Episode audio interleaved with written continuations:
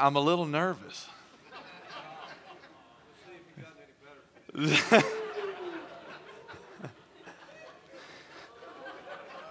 We're going to need to pray again, Jesus. no, I, am really excited, and I, I, consider it an honor. Uh, I always consider it an honor to be here. I, I think that uh, sharing when, when, a, when a pastor shares his pulpit with you, I, I've always found that a distinct privilege, and I don't take it lightly. But then when my father, who uh, in, in my mind, I don't deserve to be standing here. He should be here while I sit and listen when he says, No, I want you to preach. I, I, want, I just need you to know today that God has something very special for today. And uh, I, I, honor our, our pastor here and uh, my mom as well, Pastor Renee, for uh, they've done this far longer than I. They're far more capable than I. And yet they see something in me. And uh, so I'm going to let the Holy Spirit work today. I'm, I'm just really excited. Uh, something, something is starting. We've been at our youth conference all weekend, and uh, wow, what an incredible time we had. God has just really been moving, and so many incredible things happening. I'll just tell you one quick story. This is just me personally, and I'm t- and I know that when your students return home, they'll have so many stories. But I'll just tell you this one about me. Uh, my son, who's nine years old, and I often talk about him when I'm here. He'll be 10 here in a couple of months.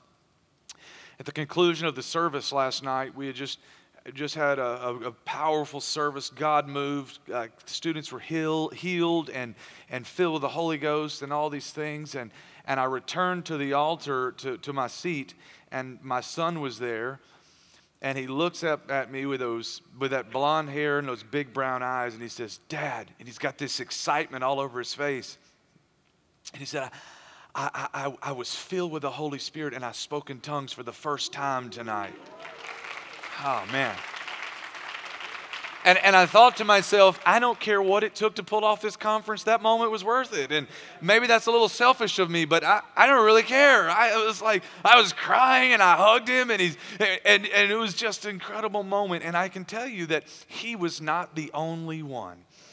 He wasn't the only one. God has been so good.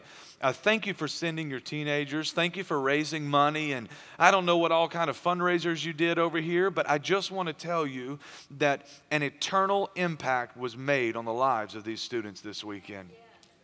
And uh, I want to thank you for that. Second thing I want to mention to you is we kick off 21 days of prayer and feasting today.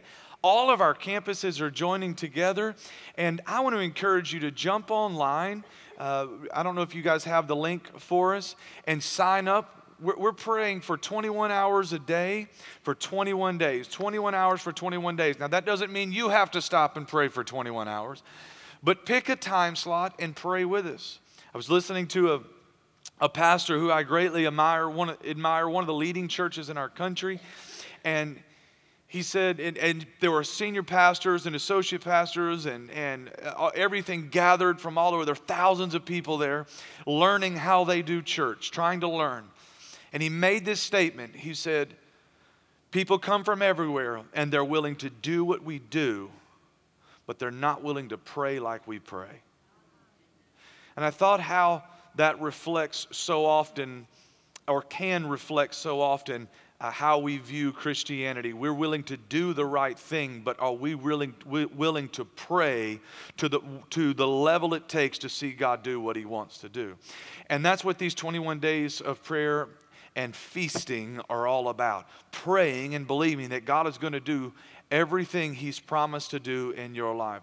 And so I just declare over you right now that whatever you're praying for is going to happen. Whatever you're asking God for is going to happen. But will you be would you be willing to pray like you've never prayed before to see God do something that He's never done before? So here's the link right here. You can take a picture of it on your phone. You can even sign up right now. I would not be mad at you. Now, if I find you on Instagram,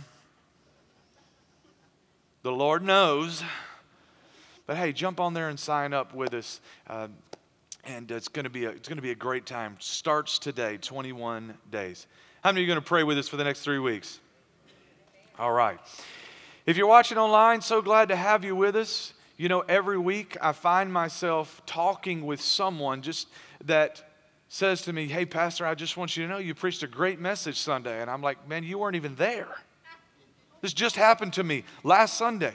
Like, man, you weren't even there. He said, No, we were able to tune in, our whole family, and watch live to the service. And that message was so impactful to us. And so, wherever you are, I just want you to know that God's going to speak to you today. We're not bound by space and time, but the power of God is going to invade right where you are, and He's going to encourage you and lift you up. Can we welcome all of our online family that's watching? I'm going to preach a little bit different type of message than I normally do, uh, but I, want to just kind of encourage you. I'm going to bounce around Scripture just a little bit.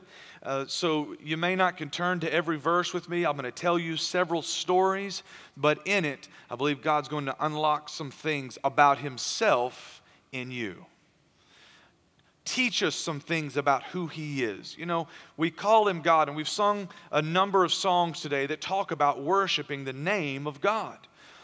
So much goes into a name, especially in Scripture. Uh, I don't know, I don't, how do you remember naming your kids? Did you have any fights with your spouse about what to name your kids? I, I did. I did. And, and I'm, not I'm not opposed to saying this, even though she's not here today, because I said it in Nederland and Beaumont with her sitting on the front row. She wanted to name, my wife wanted to name our daughter Love. I said, Lindsay, we are not hippies. She said, but it's beautiful, Randy, and it's unique and it's, it's wonderful. I said, no, we are not doing it. We fought over my son's name forever. And then one day we were literally driving down the road in the car and we just at the same time said, we're going to name him Randy. And we named, we called my dad. We said, Dad, do, we, do you mind if we name our son after you? And you can only imagine how that conversation went. But so much goes into a name. I'm so grateful that my parents came up with the name Randon for me because it gave me this incredible opportunity day after day after day to say the words, no, it's Brandon, but without the B. Every time you call AT&T, it's no, no, no, it's not Brandon, it's Randon without the B. Does anybody else have a name like that? Now, I'm going to tell you what, it's unique and no one else has it. Uh, and it. But it identifies me. When you say the name Randon Clark, there is no doubt who you are talking about because it identifies me and it separates me and it distinguishes me. When you hear that name, words come to your mind and pictures come to your mind, and I hope that they're all good. But a name distinguishes and identifies.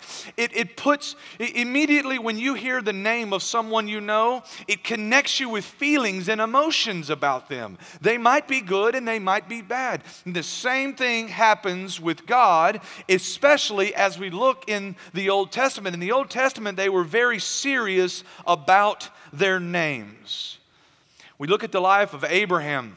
Abraham, uh, the Bible says that God called him out of the land of his father, out of Ur of the Chaldeans. Now, Ur of the Chaldeans is in modern day Iraq, and Abraham's family did not worship the one true living God. In fact, in his city, the primary God that they worshiped, they were polytheistic, meaning they worshiped uh, multiple gods, but the primary God that they worshiped was a god named Nanna or the moon god, the moon goddess. And they would worship Nanna because they believed that this god controlled all of the life cycle of the earth, all of the heavens, and, and, everything that happened here. They were in control of the cycle of the seasons. They would set their measurement for their yearly calendar by the phases of the moon or their moon god. They were supreme because they, they believed that the moon or the moon god was the source of all fertility for crops, for herds, and for their families. So if you wanted a good crop, you would make sacrifices to Nanna, the moon god, that they might make your crops or your herds more fertile and you would have a better year. This is the world in which Abraham had been raised in. He had heard stories about another God, but this is what he was raised to worship. And but no one spoke to these gods.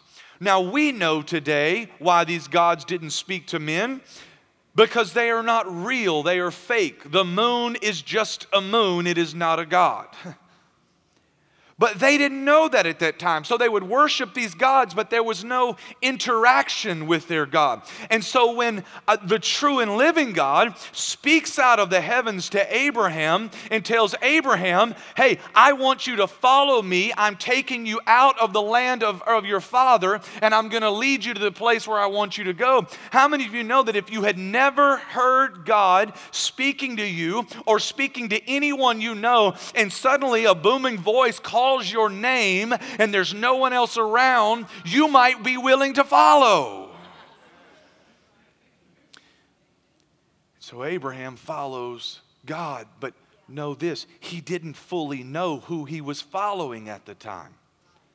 He didn't know what to call God. He didn't know how to, he, he didn't know how to interact with this God. He just knew that this God, who he had remembered faint stories about, from his childhood, from things that had happened years and generations before. He remembered the stories and he decided to follow this God.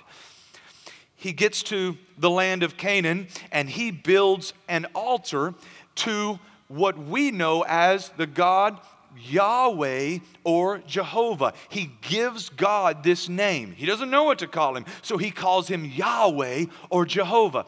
Now, as time tracks along, the name of God became so holy in the Jewish tradition and Hebrew tradition that they actually took the vowels out of the name. So when we spell it Y A H W E H, they just wrote it as Y H W H because it was too holy even to write the full name out.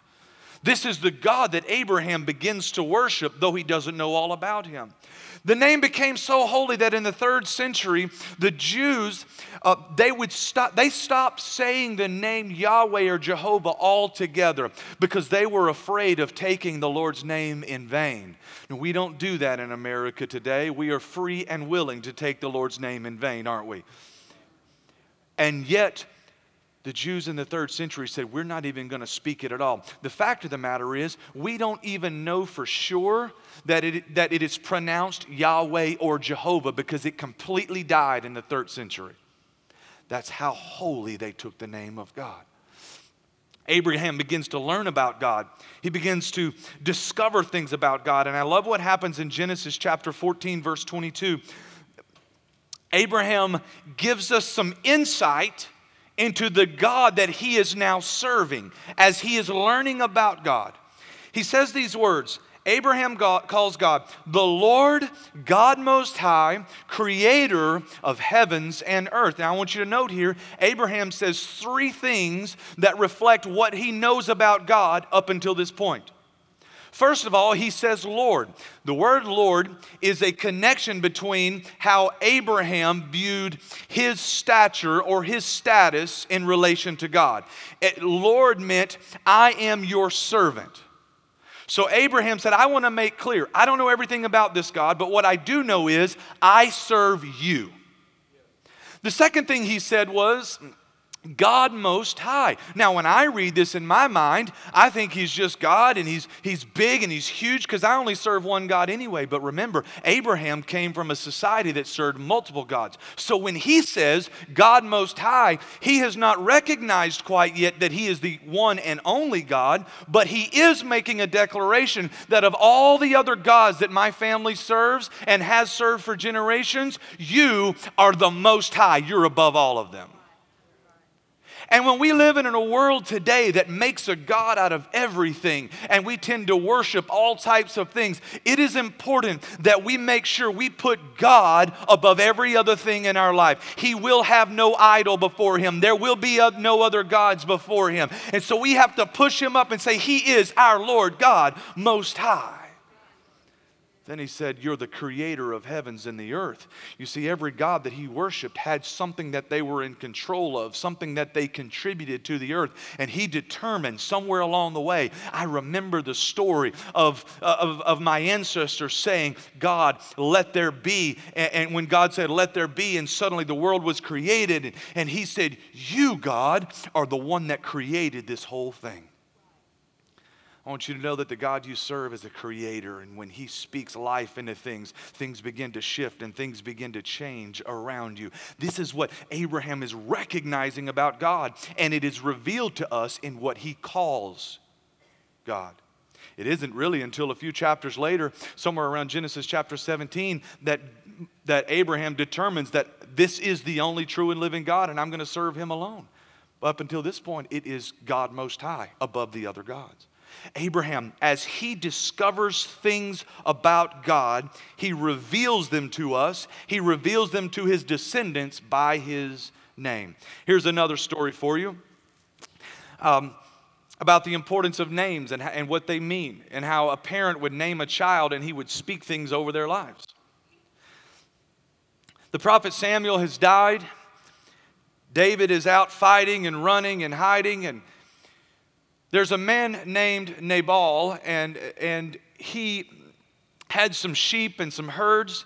And while David was out fighting, people were trying to come get to those sheep, those sheep and, and those herds and his flocks. And, and so David protected all of them. Well, at the end of the battle, David and his men are hungry. They've been fighting, they're run out of food. Nabal is having a huge party because it's time to uh, shear the sheep, and there's this huge party going on. They're having a barbecue. So David sends word to Nabal and says, Hey, man, we protected your sheep. Can we come to your barbecue? Nabal starts mocking David.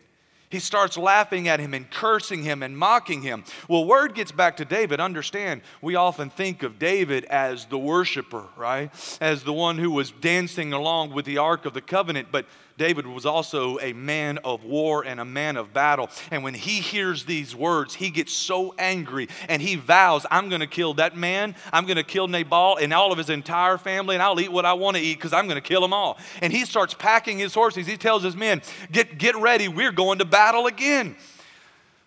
Nabal had a wife, though, named Abigail. She had a little sense on her.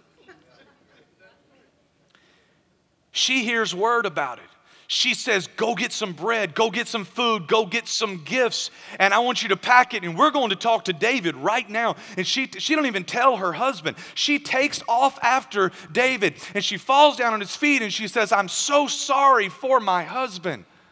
Can I read the words that she says to David about her own husband? Here, here's what she says in 1 Samuel 25 and 25 Nabal is a bad tempered boor. Now, a, a boor here is not a pig. A, a boor is an unruly, unmannered. Uh, look right here. This, this is the definition uh, exactly. This cracked me up when I looked it up. Here's what it means a, a churlish, rude, or unmannerly person, a country bumpkin. Dictionary.com describes boor as a country bumpkin. She says he is a country bumpkin. He is a bad tempered, unmannered, just, I don't even know what else to say about him.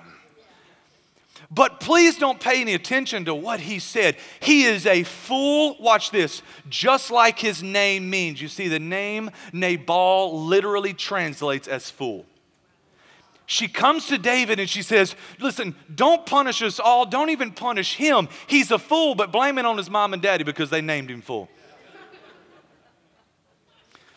so David has mercy. They go, they eat. Nabal ends up getting sick and dying. And Abigail then turns and becomes the wife of David. Can somebody say upgrade? Husbands, turn to your wife right now, look at them, say, Don't you be getting any ideas. Wives look back at them with one eyebrow raised and say, Then don't be a bore. she gets an upgrade, but notice, she said, He is a fool exactly like his name describes, because the Bible teaches us that, especially in the Old Testament, your name described your character, your nature, your actions one more story, and then I'm going to tell you three names or two names of God that can change your life. You may not know.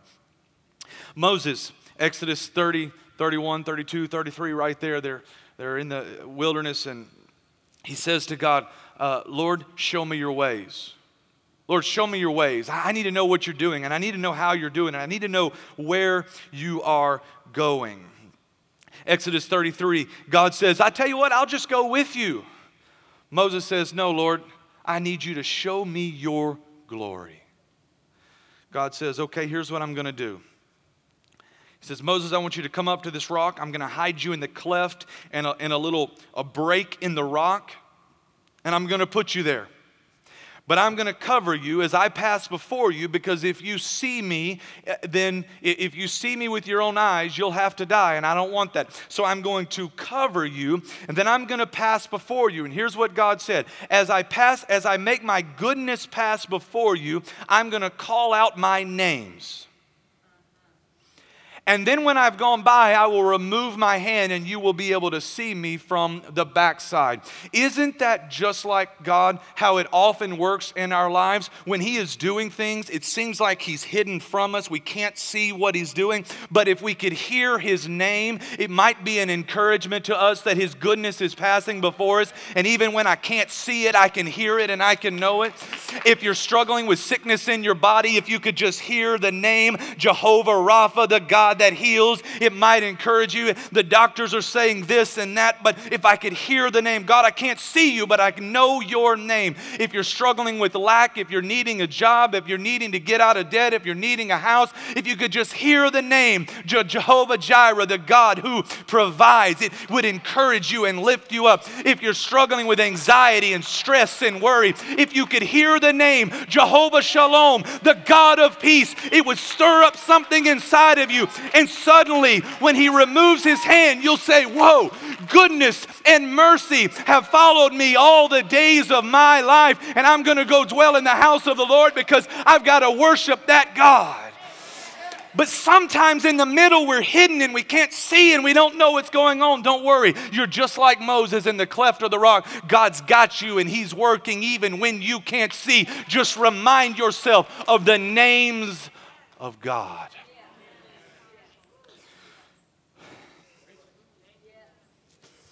There's, there's, there's, there's something about the name of God. If we only knew. That's why in Scripture there are so many names of God because every time they learned something new about God, they would give Him a new name. Every time they discovered what God was good at and what He wanted to do, they would give Him a new name to describe His character, His nature, His actions. So when we are in need, we don't have to just call on some unnamed, unspecific God, but we can call on the God that we need right now in our very situation.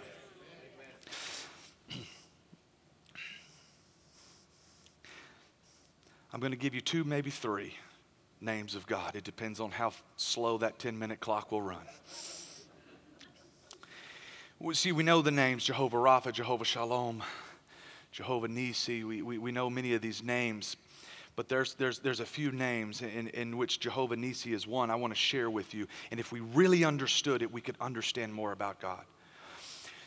Moses comes to Joshua and says, Joshua, we've got to go fight the Amalekites. They're a warring nation, they're a battling nation, and, and they're ready to fight. We have to go fight them. He said, I'm going to go up on the top of the mountain, on the top of the hill, looking over the battleground, and you get your men and you go fight. And as I raise my hands above the battle, God's going to be with you. And so all day they fought. And every time Moses would raise his hands over the battle, the children of Israel would surge forward and begin to win the war. But every time Moses' arms would become tired and his arms would drop, the, the, Amalekites would push back and the Israelites would begin to lose. And so two men come alongside Moses. They realize all this and they said, Moses, you can't hold your hands up the whole time by yourself. We're going to lift them up for you. And by the end of the day, God gave the Israelites victory over the Amalekites.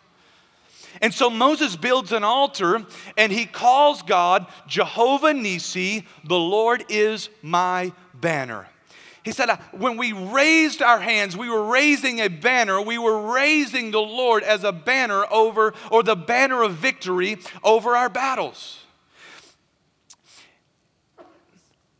In those days when, when armies would go to war it was hand-to-hand combat. You may have seen movies from, from uh, old times when they were fighting with swords and spears and clubs and shields and whatever else they whatever weapon they could fashion. And it was a it was an ugly hand-to-hand combat.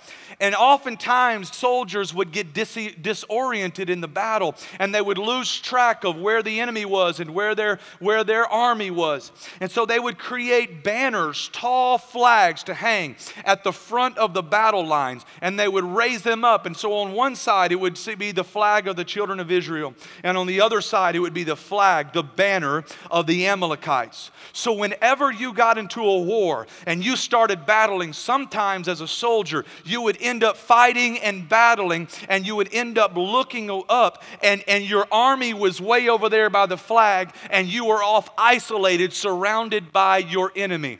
And so if I could see my own flag, if I could see my own banner, I would always get back to where my strength is, to where my support is, to where my army is. And so when Moses, realizing this, calls God the banner of victory, he said, We always have to remember we've got to get back to the place where God is lifted up, where we can get back to our people, where we're not isolated, where we're not caught up on our own, but we, we can get the strength back of being with our other people that are fighting. You know what? That's what Sunday morning is all about. That's what life teams are all about. We, the enemy wants to isolate you and pick you off, and, and you're fighting and you don't even, you look look up and you are all by yourself. But the enemy, he's trying to get you there because you're an easier target. So every Sunday morning, we come together as a body of believers and we lift up the name of Jesus and we raise our banner of victory because what we know is we're stronger together than we are out there on our own. You look up and you've missed one Sunday or two Sundays, turns to three and four, and you feel isolated and alone. Get back to the banner of victory. Life teams, join a life team, get involved. Why? You're in there with your people and you're learning and you're growing and you're fighting battles together. We're stronger together than we are alone. God is our banner of victory. I want to declare in your life that the banner of victory is being raised. Battles you've been fighting for a long time are coming to an end. The, the, the, the sun is setting on that battle, and by the end of the day, the battle is going to turn to your favor and you will win. Number two, Abraham, God has spoken to him that he's going to have a son. He's going to have he's going to be the father of many nations, but Abraham is as old as dirt and he doesn't have a child. No, I mean he's old as dirt. And so Sarah comes to him, his wife. Um, she's not dry dirt. It's still a little wet and like muddy, you know. She, she, she hasn't quite dried out yet, but she's pretty old too, right? I mean, she's old. She comes to Moses. She's like, Moses, I can't have any kids, man. Like, we've been doing this for a century. I can't have any kids, so I'm going to give you my servant, my slave girl, and you're going to have a child with her. Now, from our lens of our society, this seems crazy. Like, what are you doing? But it was actually very common in their world. Remember, they're just discovering this, these things about God. They were living in a different culture, learning about God. And when a wife was barren, this is what they did is they would bring the servant to the husband that they might have an heir. That heir, that son, would literally become the son of Sarah and the legitimate heir to whatever uh, that man, in this instance Abraham, had. So in their world, this makes perfect sense. So she brings Hagar. Hagar gets pregnant, and uh, she's going to have a son. Well, then Sarah gets upset about it. Imagine this situation going bad, right? Sarah gets upset about it. She starts treating him bad. Then Hagar gets all upset and she starts getting all high and mighty because she's going to have the actual son and Sarah couldn't. So she starts positioning herself above Sarah and this thing is going bad. And so uh, uh Sarah goes to Abraham and Abraham says, It's your servant, deal with her as you wish. So as it turns out, it's, it's going bad. It's not going well. Hagar takes off running. She finds herself on the side of the road, running and trying to escape all of this drama. She finds herself on the side of the road. She feels left out. She feels alone. She's worried. She doesn't know what to do. She doesn't know where to go.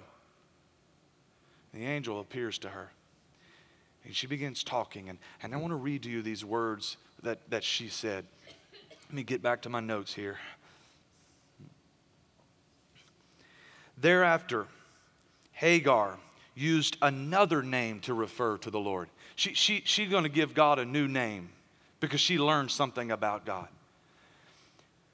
This Lord who had spoken to her, she said, You are the God who sees me. She also said, Have I truly seen the one who sees me? Here's what she said She said, I'm going to call you El Roi, the God who sees me. I want to encourage you today, wherever you are, whatever you're going through, whatever injustice you may be facing, whatever you may have caused or not caused, whatever you may be a part of or not a part of, and you have been praying and you've been crying out and you've been wondering, does God even care? Does anyone even care? I want you to know today, in this room or watching online, God sent me to tell you that He is the God who sees you. He sees you. And when he saw her, he, be, he, she received a word for her life and for her son's life that spoke future to them. God wants to speak future to you, He wants to share His plan with you. He sees you. Don't let the enemy lie to you. Don't let him lie to you. God sees you. Number three, and this is, this is the last name here. In Ezekiel chapter 48, verse 35. Ezekiel is a very tough uh, book to read for the children of Israel. It's a tough prophetic word. He was one of the major prophets, and, and his word was not a good one. It was not a fluffy one.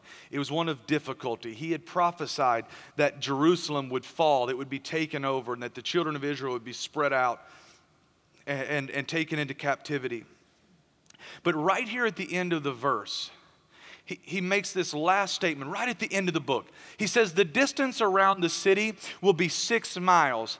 And from that day, the name of the city will be, and he gives God a new name, the Lord is there. Jehovah Shammah. Say that with me Jehovah Shammah. It means the Lord is there. And here's what he is declaring He is speaking prophetically into the future. And he's saying, You're going to go through some difficult times. You're going to go through some things you never wanted to go through, you never wanted to walk through. But I want you to know that when you are in the middle of it, God is already there. His presence is already there. I, I love this about God. Not only can be, He be right here with us today on this Sunday morning, but He is already with you this week. And when you get to your troubles, when you get to your difficulties, when you face your difficult times, He is already there waiting on you. And you arrive shocked, and He says, No worries, I've got everything under control because I am there. That's the kind of God we serve. But I, I, want you to dive a fraction deeper with me, if you will. Not only is His presence waiting for us in the future when we get there, not only is it that Jesus said, Don't be anxious for tomorrow. Why? Because Jesus knew God is not bound by space and time. He's there, His presence is there. But there's something deeper. In this verse, Ezekiel is prophesying about the city of Jerusalem. Remember, the city of Jerusalem would be destroyed.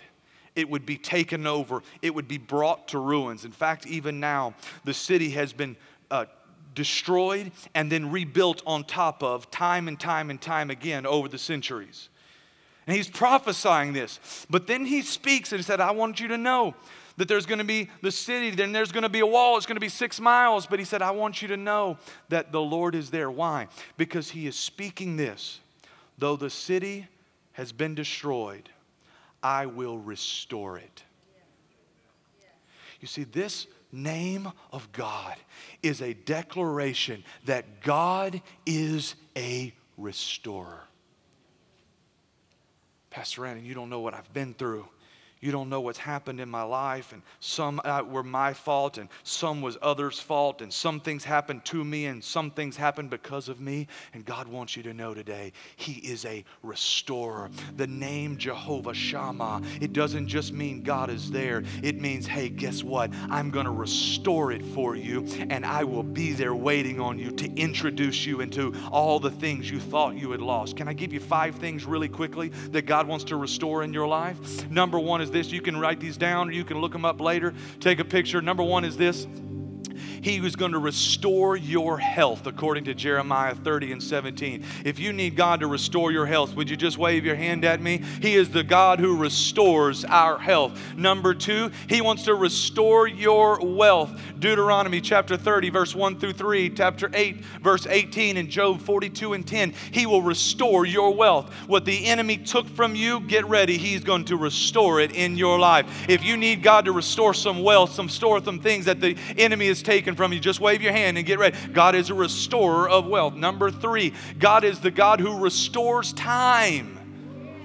He restores time, the time you thought you lost, the time you thought was stolen from you, everything that the cankerworm stole from you and ate away from you. God is going to restore the time in your life. You thought you lost years while your son or your daughter was out chasing the things of this world, but God says, Don't worry, I'm going to restore the time.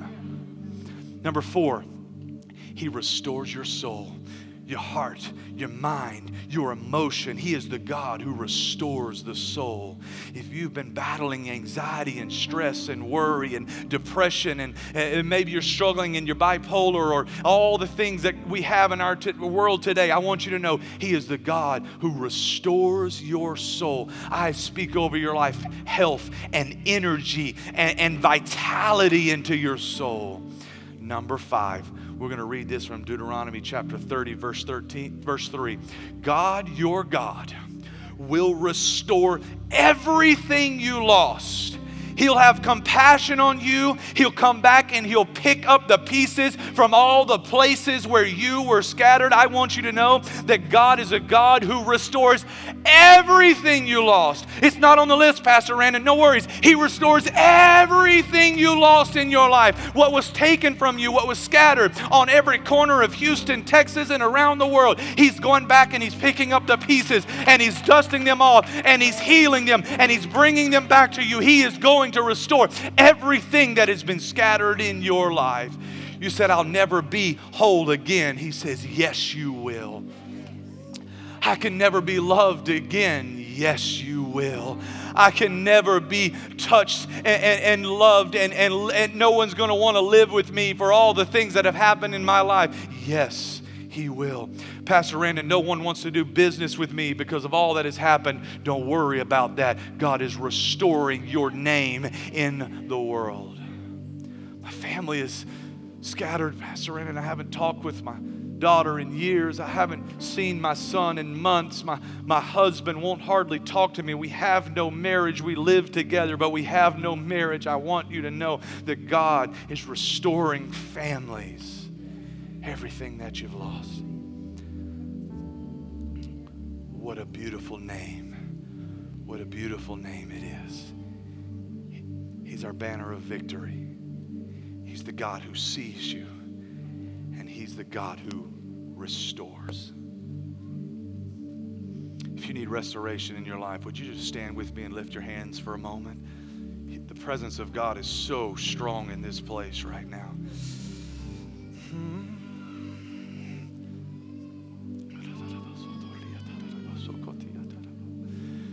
Just receive right now. Just, just hold your hands out and, and just let God pour into you. The Holy Spirit is working right now. He's, he's restoring souls right now.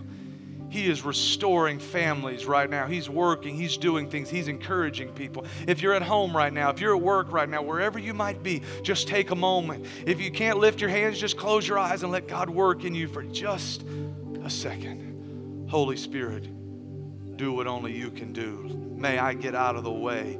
May you be increased right now.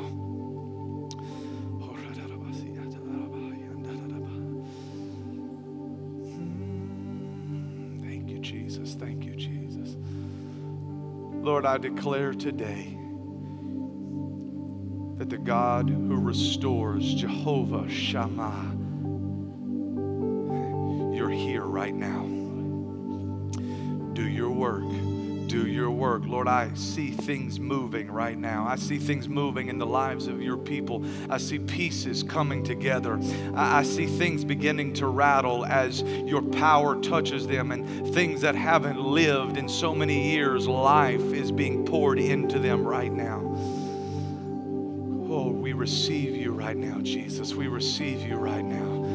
There's just something about your name, God.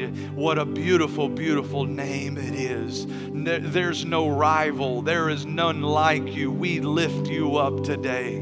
We will worship your name.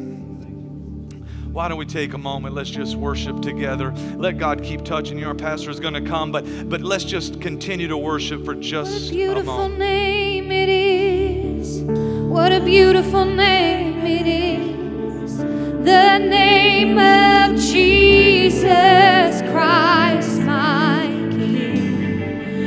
What a beautiful name it is. Nothing compares to this. What a beautiful name it is. The name of you have no, and you have no right.